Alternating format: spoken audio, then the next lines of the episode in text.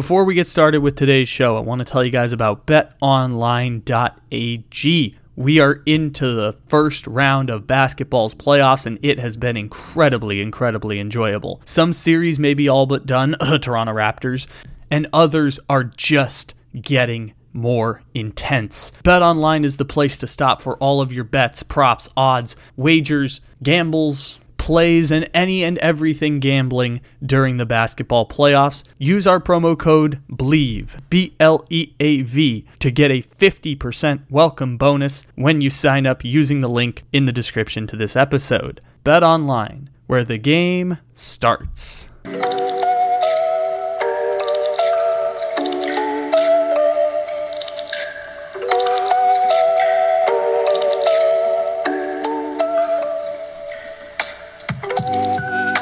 Good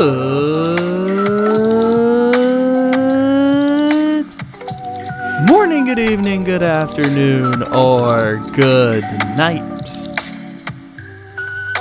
However, and whenever it is you may be listening, thank you for stopping into another fantabulous episode of the Take It Easy podcast live on the Bleav Podcast Network. Except it isn't live because it's a podcast. Welcome in, everybody. It is April 25th, according to my count. May not be that according to your count, but we appreciate you stopping in, however, and whenever you may be listening.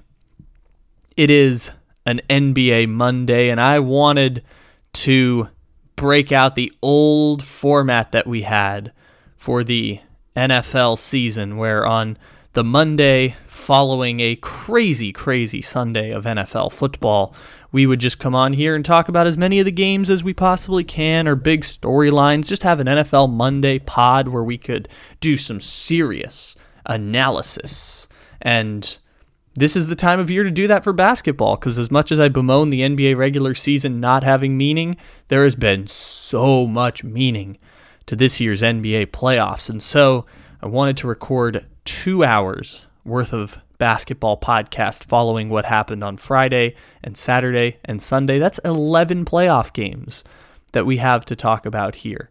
And so we're going to talk about all of the series and all of the teams and all of the fascinating intrigue around this first round of the NBA playoffs here on this fine NBA Monday. And we begin with our main story of the day the one playoff series in the first round that has actual major stakes and storylines relative to who's going to be the champion at the end. We begin with the Boston Celtics and the Brooklyn Nets. I stood here for months and I told you that the Brooklyn Nets were going to be fine. They were one of the five best teams in the NBA, weren't quite a championship contender. Were, without James Harden, it took away that championship contender tier. As long as they had healthy Kevin Durant and Kyrie Irving playing all of the games, they would be good enough to beat the Boston Celtics. The Boston Celtics had a great second half to the season. I said originally the Boston Celtics were like the seventh best team in the East, and I corrected myself. They were the fifth best team in the East, and if you wanted to argue them versus Miami as four, I'd very much be willing to hear you out. So Boston jumped a tier by improving their play towards the back end of the season and having one of the best defensive teams in the NBA. I think they finished second in defensive rating this year, but for the whole year, they had one of the best defensive teams in the NBA. Not that second isn't still the best, it just is uh, what stat you're looking at. So, Boston, really great defense. Jayson Tatum is the one star, top 15 player on that team, coming into his own at 24 years old, yada, yada, yada. And Boston dismantled Brooklyn. I was wrong. I was wrong about the result. I thought the Nets would win the series, and they are toast. It is over. It is Nets down 3 0 to Boston, and Boston pretty much in control of the series ever since that game one where they had to steal a game at home or felt like they were stealing a game at home. Yeah, the Boston Celtics have pretty much controlled the series against the Brooklyn Nets.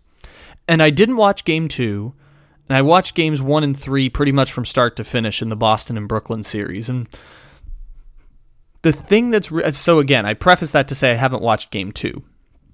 So when I am this cataclysmically wrong, I got interested and I went back and I figured out, well, why was I wrong? Like at its dumbest level, I know the answer to the question. It's pretty obvious just from watching the two games that I watched.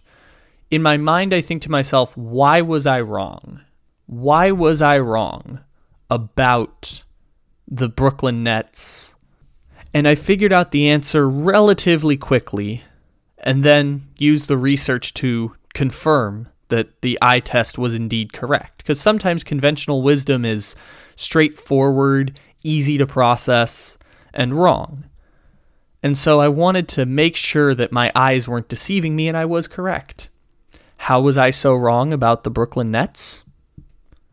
Because Kevin Durant had the worst playoff series of his entire basketball career.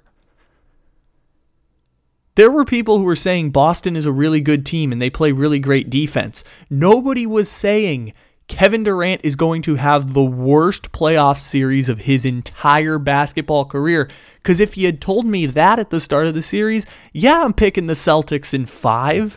Kevin Durant's the only goddamn thing that's keeping the Brooklyn Nets afloat. No disrespect to Kyrie Irving. If Kyrie Irving's their best player, they can win a playoff series against select teams like the Chicago Bulls. You can win a playoff series against them with just Kyrie Irving. If you take away Kevin Durant from any team, you go from being a championship contender to a first round exit. The reason Brooklyn was a championship contender is because they have Kevin Durant on their team, and Kevin Durant is a generational talent who is the second best basketball player that has ever picked up the ball in my lifetime, and that includes Tim Duncan and Kobe Bryant. No disrespect to them.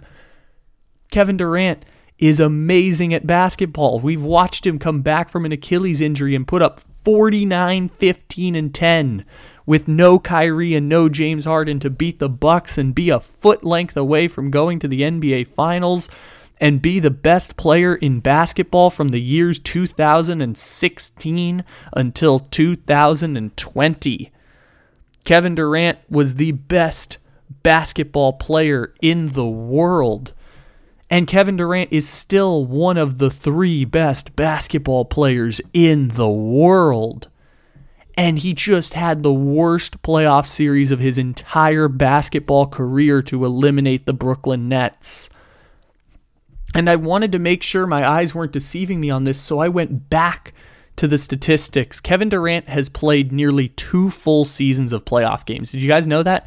Kevin Durant, in his basketball career, has played 150 basketball games during the playoffs. Kevin Durant has played nearly two full seasons of playoff basketball during his NBA career.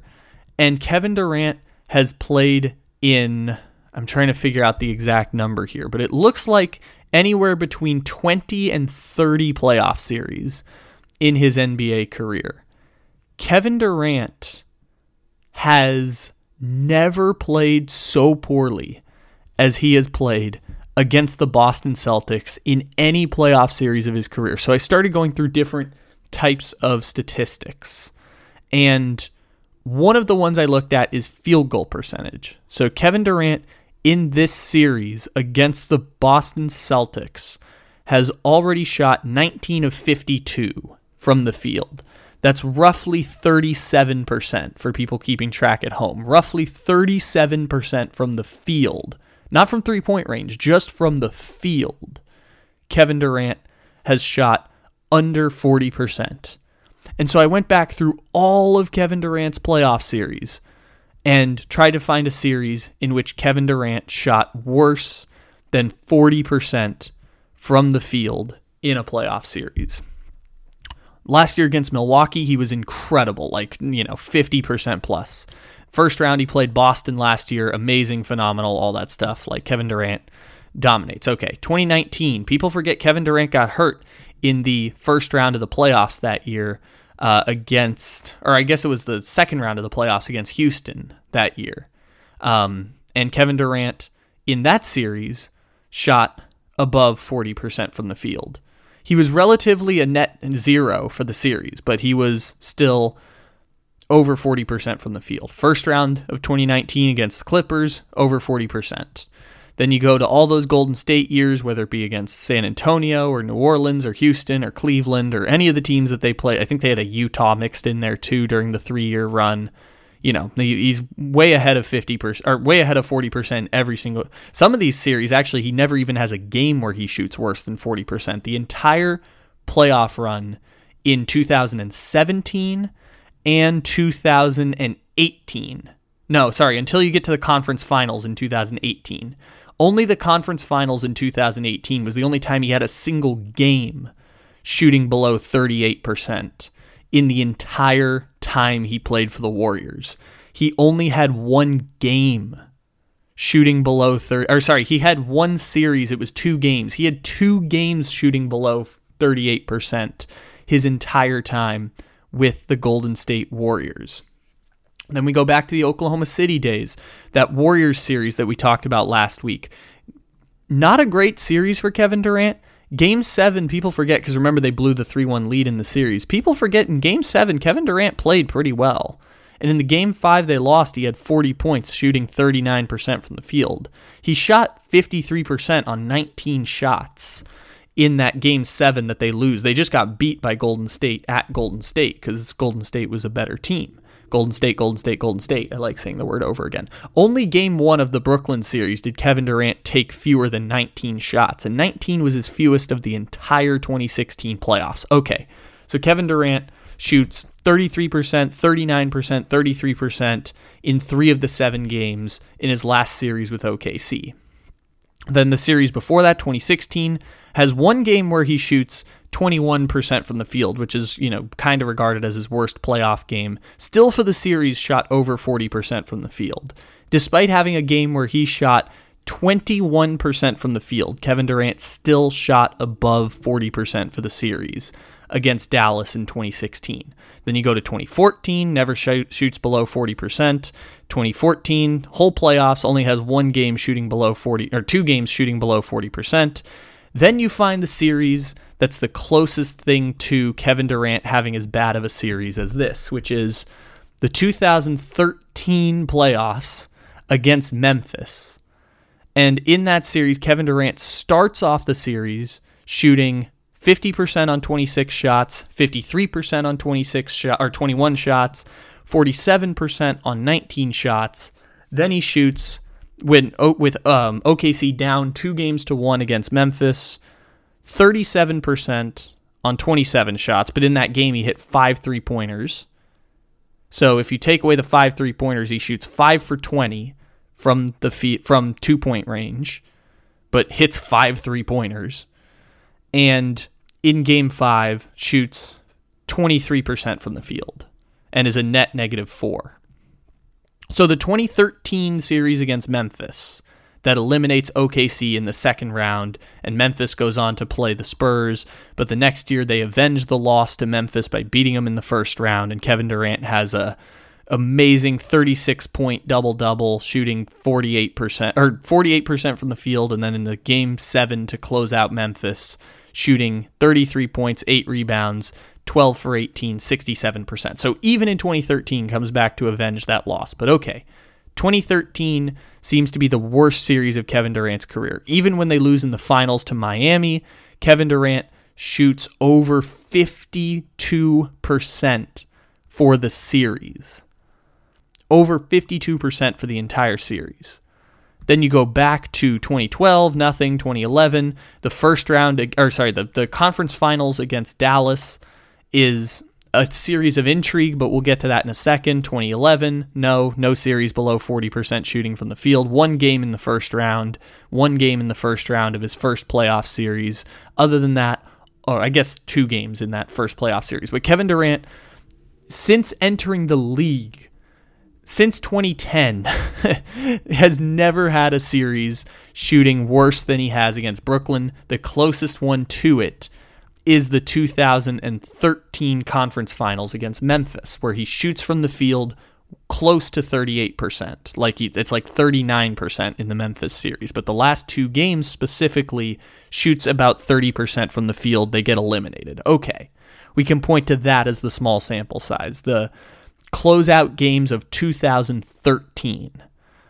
So then the next thing I looked at was plus minus where Kevin Durant's plus minus, how much is he impacting the game in terms of like his team is a net positive or a net negative in some of these games. And by the way, in games that you lose, you're supposed to be a negative, but you can still be a positive and have your team lose. That's entirely possible in some of these series. For example, the Warriors, or I'm sorry, the Milwaukee series in 2021, Brooklyn versus Milwaukee, the awesome seven game series we had that year.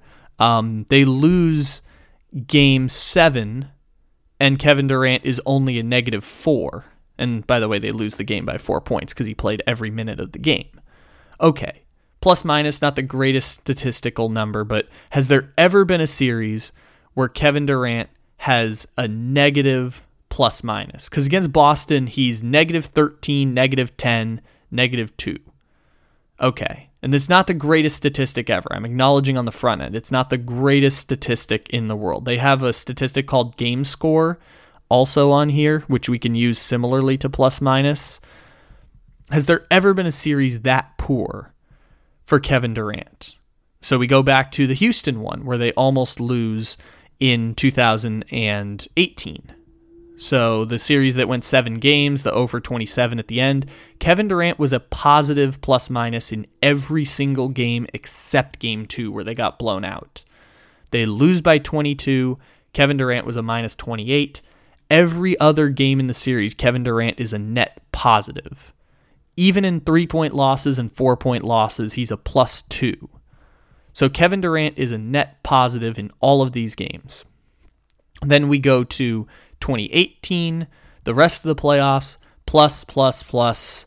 Uh, and they win most of these games, of course. So, of course, he's going to be in the plus. So, we go all the way back to the OKC ones, all the way back to Oklahoma City.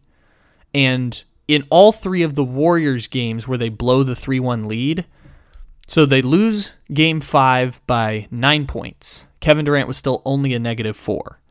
Lose by seven, he was a negative six. Lose by eight, he was only a negative four. So even in these games, Kevin Durant is more impactful to the, the final score than these other ones. And you can point to this last Brooklyn Boston series and say, okay, that's kind of the same. Boston, one point victory in game one. Kevin Durant was a negative 13. So Kevin Durant, they were 13 or they were 12 points worse than the final score suggested when Kevin Durant was on the floor. Game two, they lose by seven.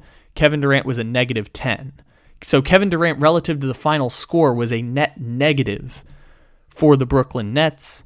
Then the last game, he goes back to normal trend. They lose by six. He was a negative two, still in the negatives, but he, you know, contributed more to winning, which is just because he didn't miss as many shots. Like he shot 54% from the field.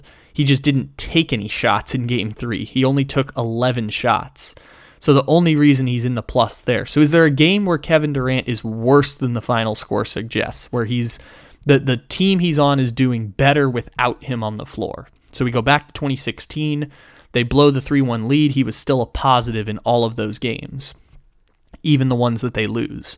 He's a net positive in all their victories against San Antonio. He's a net positive even in their loss against Dallas in 2016. We can go back all the way to 2015, or I'm sorry, 2014, because they missed the playoffs when he was hurt in 2015. So we go to 2014. They lose by five in the closeout game to the Spurs. He's a negative three. He's a net positive in every game except he's a neutral in game one. So keep going back. 2014, still nothing positive in all of these games, even relative to final scores. Like they lose two games to Memphis by one and three points and Kevin Durant is still plus one and plus one in those games. Then you go back to 2013, that Memphis series. Remember, we talked about the Memphis series before, the one where he shot absolutely atrociously in the conference final, or in the games four and games five. So in game five, he played every single minute of the game. And in game uh, game four, he played all but like four minutes in the game. So he's a negative seven and a negative four. So he played every minute of every game during that series. Which, by the way, he doesn't do very much. He plays a lot of minutes. He doesn't necessarily play every minute of every game in every playoff series. Not even in the NBA Finals did Kevin Durant do that against Miami at, at the very end and Miami all the way through. So in the Memphis series, it's hard to judge it because he plays poorly and he also plays every minute. But he has terrible game scores for both of those games, which game scores are also a statistic they use here at the end. Then we go up to the series I said was of interest earlier, which was the Dallas Mavericks 2011 conference finals, where Durant's a negative four in, or he's a negative seven in game five, and he's a negative four to the final score. They lose by seven, he's a negative six. Then he's a positive, and they lose by nine, and he's a negative one. Even in their one victory, by the way, Kevin Durant had a negative two rating because he shot plus minus, negative two plus minus, because he shot 0 for 5 from the field in that game. All of this to say is like just way too much statistical evidence to point to the fact that Kevin Durant just had the worst playoff series he's had, arguably, in his entire career.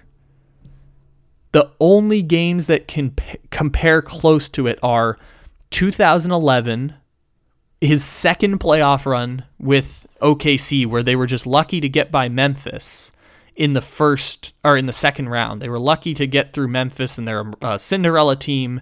Kevin Durant's 21 years old against the Dallas Mavericks, and 2013, which was the biggest of the disappointments during the Kevin Durant run. But also remember that at the beginning of that Memphis series, Russell Westbrook gets hurt in 2013. So Kevin Durant's asked to do all of the offensive carrying for the OKC Thunder. This is Westbrook getting hurt. This is James Harden's been traded in the last eight months. And Kevin Durant plays really, really poorly. At 23 years old, plays really, really poorly in that series on the last two games when they're already kind of in trouble because Russell Westbrook's out now. He shoots really bad. Um, Memphis, this is the grit and grind Memphis team that the Warriors haven't exposed yet. It's been since then that Kevin Durant has played this poorly. And of course, if Kevin Durant was going to play this poorly, of course the Brooklyn Nets were going to lose this series. I just don't hear anyone telling me that that was going to be the case. And this is not to be defensive at all. Like I admit, I'm wrong in the result.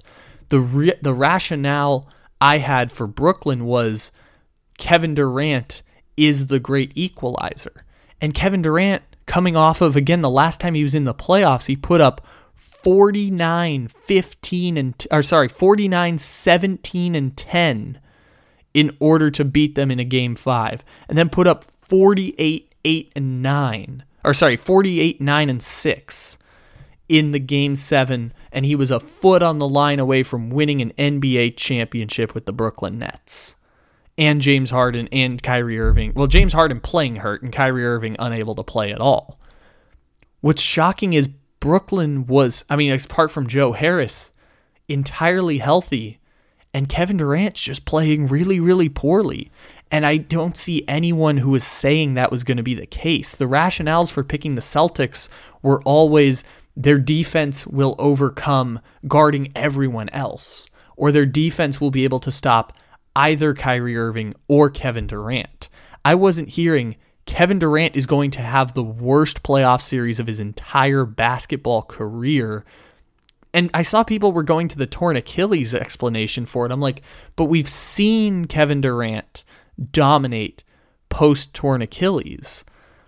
I'm fascinated by the fact that Kevin Durant is in this incredible, incredible place where he is expected to be great and I expected him to be great and like the most improbable situation has just unfolded. It's so improbable that Kevin Durant was able gonna to, to was gonna play the worst playoff series in 10 years. New sponsor alert. It's the good people over at creditkarma.com sponsoring the Take It Easy podcast. Credit Karma can help you look for a low interest personal loan that could help you save money while you pay off a purchase or pay down old credit card debt. Credit Karma compares loan offers for free and it will not affect your credit score to use creditkarma.com. If you're ready to apply, you can use the link in the description to this episode or head to creditkarma.com slash loan offers to see your personalized offers. Again, that's creditkarma.com slash loan offers to find the loan for you. creditkarma.com slash loan offers. Credit Karma. Apply with more confidence today.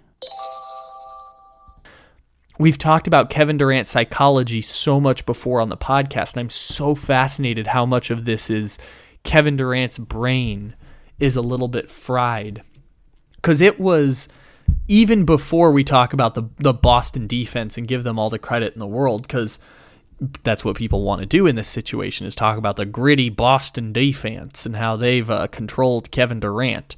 It's really interesting because it's a whole bunch of different reasons that lead to Kevin Durant can have subpar numbers. How is it Kevin Durant can't have the worst playoff series of his career just because of defense? Fully acknowledging that this is the best defense Kevin Durant has played since the 2016 Warriors, which is when they went up 3 1 and lost. But again, we pointed out in the stats, Kevin Durant still had 40 points, shooting 38, 39% from the field in game five, and he shot 52% from the field while scoring 27 points in the game seven that they just got beat by a better Golden State team. And in the Klay Thompson blowout game, Kevin Durant shot 33% from the field. So that's the one that we point to and say Klay Thompson hit 10 three pointers and Kevin Durant shot really poorly from the field. There, i.e., Kevin Durant is, you know, that's the one game Kevin Durant choked or Kevin Durant didn't play well.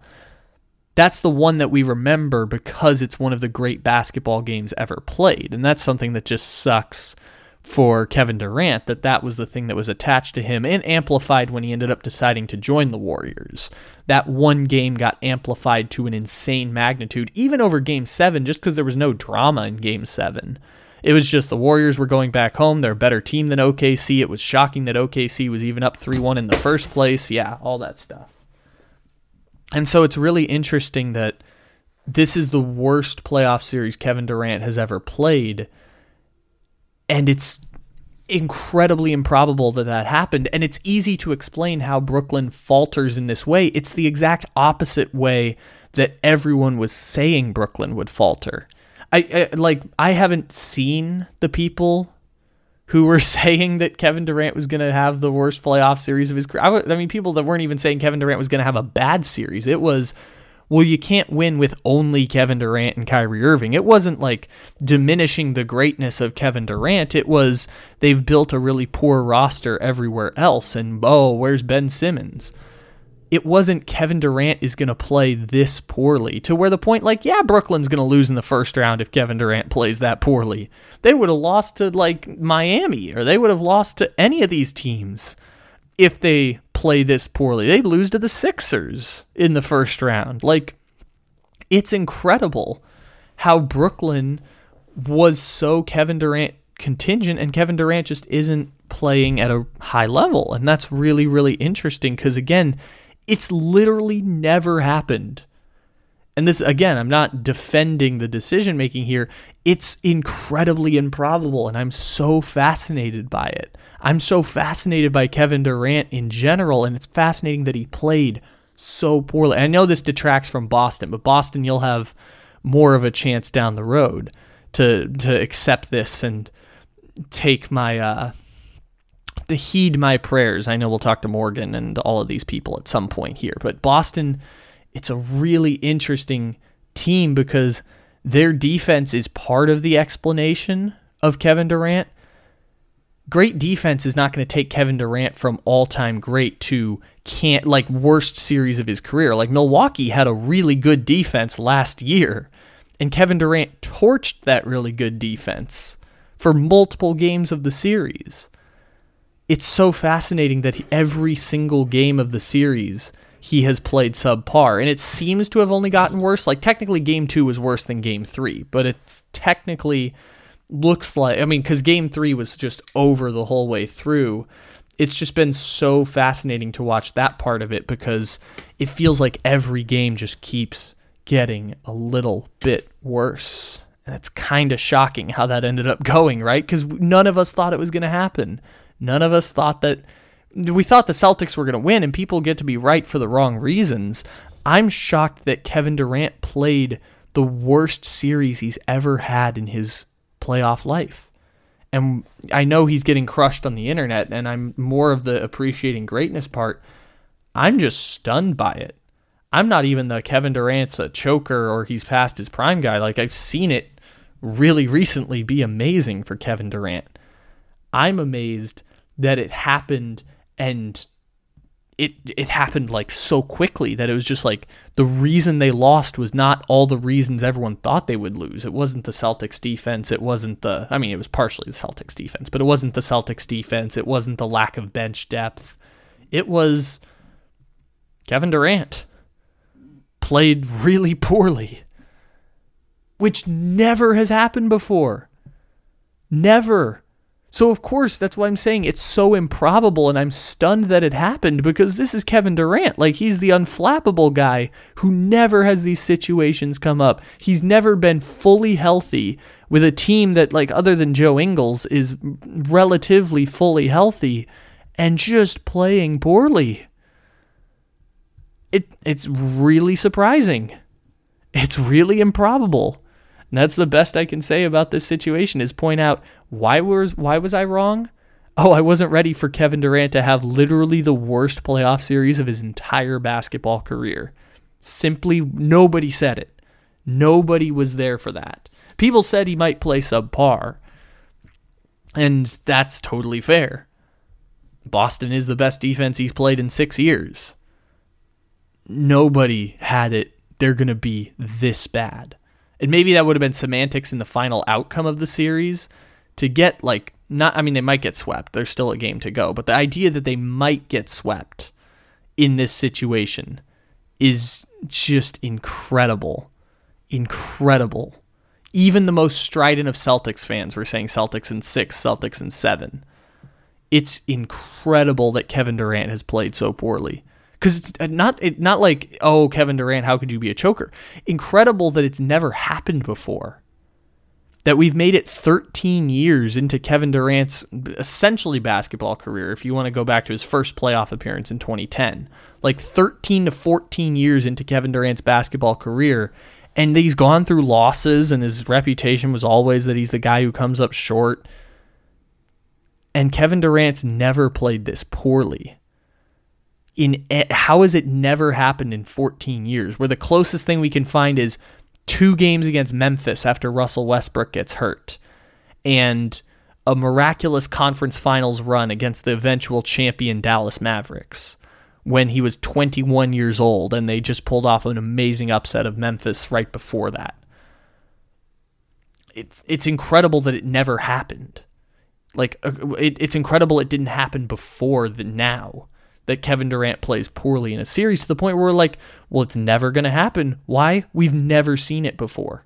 We've never seen him play poorly. We've seen him play lower than Kevin Durant standards, but again, in his entire time with the Warriors, he had two games where he shot below 40% from the field. He's the one unguardable, unflappable basketball player for five years in the sport. And maybe he's not that anymore. Okay, Giannis is better than him. Okay, Joel Embiid might be better than him. Okay, Jokic might be better than him. He's still like no further than third, which still makes him a superstar caliber player. Maybe this is how the aging process works on Kevin Durant, similar to how it's worked on LeBron James it's still unbelievable to think that it would happen that quickly for someone who's literally never played that poorly in his career. And also, Kevin Durant, again, he's played 15 years now, plus two full extra seasons in the playoffs. And he did, he was injured earlier in the season, even if he's healthy now. It, it's kind of incredible. It's kind of incredible that that's happened. I, nobody had that. I'm ju- I'm still just amazed by that part of it. That Kevin Durant's going to play worse than he's ever played in his career, and the fact again, It's literally never happened before. I'm just amazed. I'm amazed that that's how this ended up going down. And Brooklyn's going to lose the series. And I I'm right there with you if you told me that this is how Kevin Durant was going to play. Like I'm just amazed that it happened. I like I said shocked is the best way I can describe it. But I've found a way to make 35 minutes of content out of being shocked and reading stats off of pro basketball reference.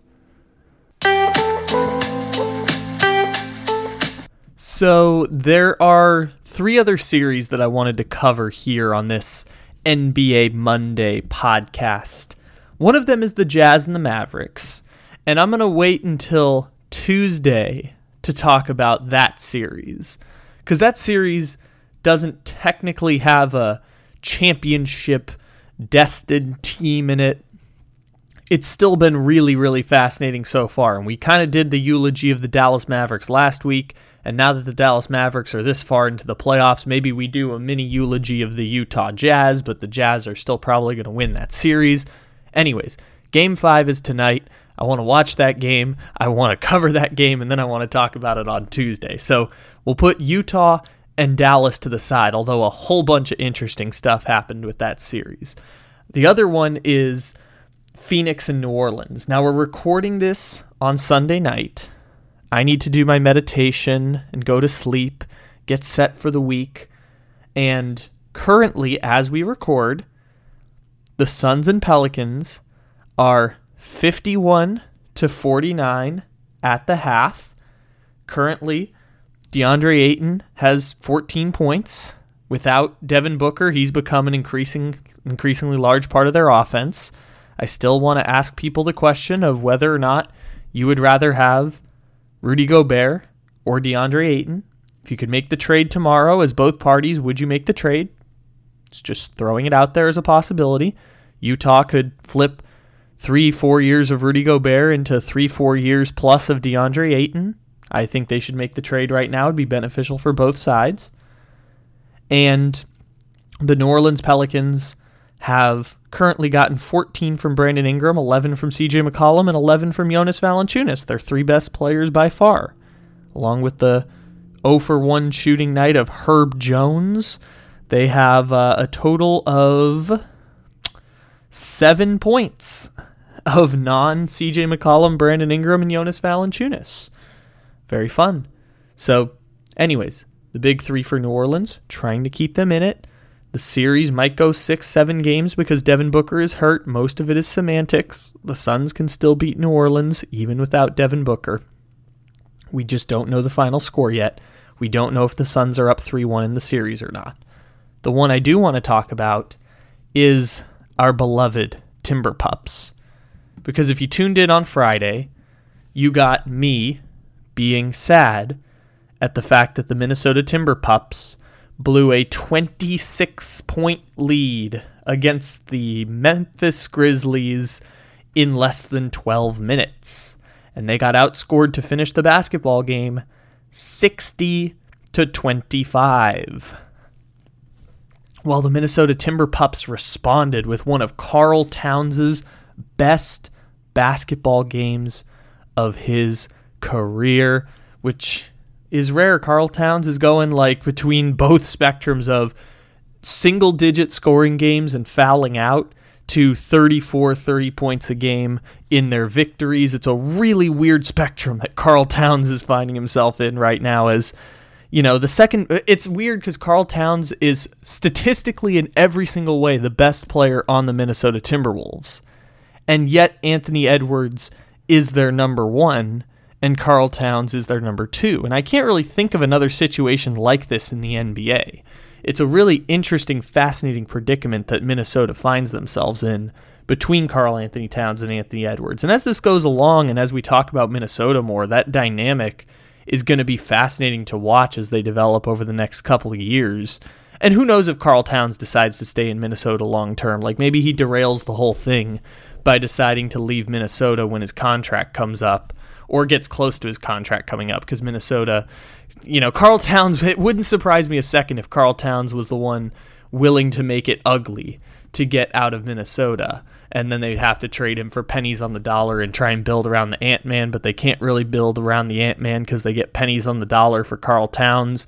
It's all a very difficult situation that they find themselves in in order to be competitive. Karl Towns is two years, yeah, two years away from free agency, so maybe he takes that super max and they can build him and the Ant Man there in Minnesota. Who knows? Maybe it'll work out that way. It's just an interesting dynamic they have right now because statistically, Karl-Anthony Towns is better in every metric, and yet Anthony Edwards is their number one option.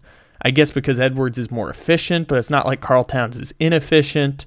Maybe it's just Anthony Edwards is young right now, and we're getting used to having him and Karl-Anthony Towns as the dynamic with D'Angelo Russell is the true number three, even though D'Angelo Russell played like shit in the game on Saturday. And by the way, it took 33 14 from Towns, Anthony Edwards, 24 points on 50% shooting. Like it took every bit of that to beat Minnesota, which is surprising because I said the series would go to 3 1, and Minnesota probably could have, should have, would have won that game if Ja Morant doesn't shoot 4 for 13 from the field. Like could have, should have, would have win that basketball game, even with all the stats from Karl Towns and Anthony Edwards. It's really interesting because now that one's a best of three series which is not where I thought it would be. I thought Minnesota would be down 3 1. They'd have to charge back from 3 1, maybe pull the upset, maybe don't. But Minnesota, interesting place they find themselves in. One other thing I wanted to pass along before we leave here, but we don't really leave because there's also a Memes of the Weekend podcast for all of you to check out. One of the things that I find interesting is that Minnesota has never sent people home since Kevin Garnett's MVP season, which plays into the massive celebration that they had that I loved so much as the losers of the sport. If your team has literally, we talked about this with the Bulls on the Memes of the Weekend pod. If your team is literally a loser, which is equivalent of a small market team, we just call them small market instead of losers. Because in the NBA, everyone has the same dollar values. In a salary cap sport, everyone can pay the same amount for all the players. So if you are a small market team, quote unquote, which is just to say if you're a loser like Minnesota or like Chicago or like Charlotte or Sacramento, if you're a loser, then you take the victories you can get. And I hadn't realized that the only time Minnesota had ever sent someone home in the playoffs was Kevin Garnett's MVP season and when Latrell Sprewell had to feed his family which is a great quote for people who don't know about this when he leaves to go to Golden State and talking about how he needed that money to feed his family, which was, I believe, like a $33 million contract. It was a really great, great joke about Latrell Sprewell upgrading his contract that everyone made fun of back then when, I mean, we still make fun of it now, but we we do it we recognize now that at least a little bit more that it's a business like if Deebo Samuel is having a contract dispute. We're not saying, oh, you're getting paid to play a game. We aren't really making that argument anymore, the pro management argument that way. People are a little bit smarter about value and things like that, but still don't recognize that these millionaires and multimillionaires are actually labor. They don't own capital in the sports leagues that they play. But, anyways, point still stands. I think we've gotten better about that. And uh, Minnesota got to send someone home, and it's interesting how that works because no one ever gets sent home in these series. And we talked about the Minnesota podcast, which I encourage you to check out, not just the oral history of the Minnesota Timberwolves we did last Saturday after the Timberwolves won their first playoff game against Memphis, but also the one we did after the play in from two weeks ago. I think both of those are really, really fun podcasts. So check those out if you want the full Minnesota stuff, breakdown of the game I guess their next game is Tuesday, so eventually we'll get around to that series. It's interesting how Memphis has the one star, and Desmond Bane and, and Dillon Brooks, by the way, scored like 58 points between the two of them in that game against Minnesota, and it was actually Ja Morant who ended up coming up short, and just uh, Jaren Jackson, who only had seven points in the game. It was uh, not a great run for Memphis, but Memphis does have the other stars who can help build off Ja Morant and that'll be the reason that they win the series against Minnesota. I still think, possibly in six, possibly in seven. They're just a better team than Minnesota because they arguably have three top 60 players the same way Minnesota arguably has three top 60 players. The thing is, Ja Morant's a top 15 player. Karl Towns and Ant Man, as great as they are, are tier three, tier four stars at this point. I don't think the Ant Man made the All Star team this year, although, you know, if Karl Towns made the All Star team, it would have been statistically better than Anthony Edwards, but I don't think the Ant Man made the All Star team this year. Would have been cool if he did though, because the Ant Man's younger than me, similar to how LaMelo Ball's younger than me. Yeah, Anthony Edwards didn't make the All Star this year. He'll make the All Star every year for the next five years, but he hasn't made the All Star quite yet. Which again plays into why I think we're still adjusting to the whole Anthony Edwards being the number one, even though Karl Towns still is larger numbers than him. We're still getting used to that because it's a weird dynamic of a 20 year old taking the reins from a team who, you know, the guy's already an established all star.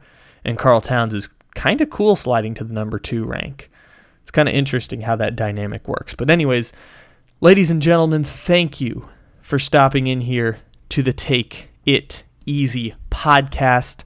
We have episodes every single day Monday through Friday, sometimes wired up on Sundays. This would have been a good opportunity for a wired up. It felt better to just do an NBA Monday once it was all said and done than trying to do a wired up. We appreciate you stopping in, however and whenever you may be listening. Thanks for your continued support.